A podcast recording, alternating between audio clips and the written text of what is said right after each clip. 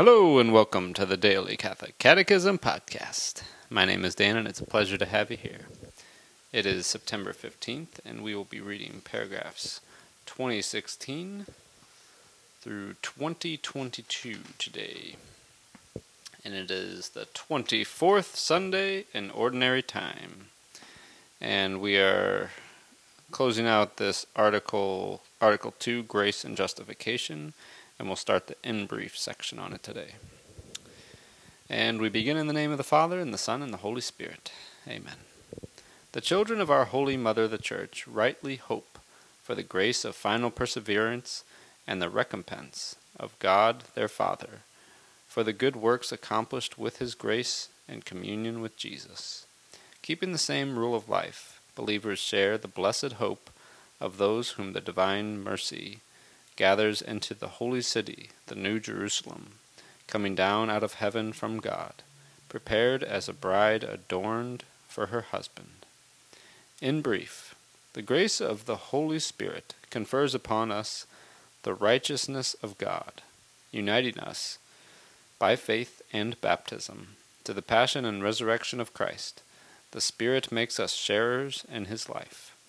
Like conversion, justification has two aspects. Moved by grace, man turns toward God and away from sin, and so accepts forgiveness and righteousness from on high.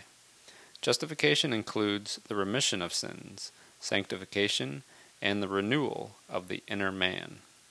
Justification has been merited for us by the passion of Christ.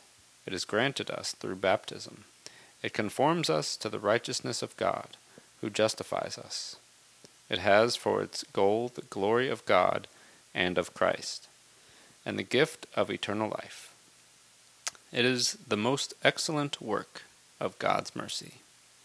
Grace is the help God gives us to respond to our vocation of, become, of becoming His adopted sons. It introduces us into the intimacy of the Trinitarian life. The divine initiative in the work of grace precedes, prepares, and elicits the free response of man.